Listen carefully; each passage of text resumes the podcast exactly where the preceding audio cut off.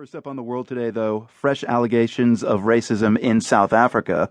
Twelve years after the end of apartheid, black students at Pretoria High School for Girls are told to chemically straighten their hair. Tisetso Petla is an alumna of Pretoria High School for Girls. She's on the line with us from Pretoria. So take us to the beginning. When did the school start telling black girls to chemically straighten their hair and not wear afros? It was way before me. When you apply to Pretoria High School for Girls, they ask you to give in an ID picture of yourself.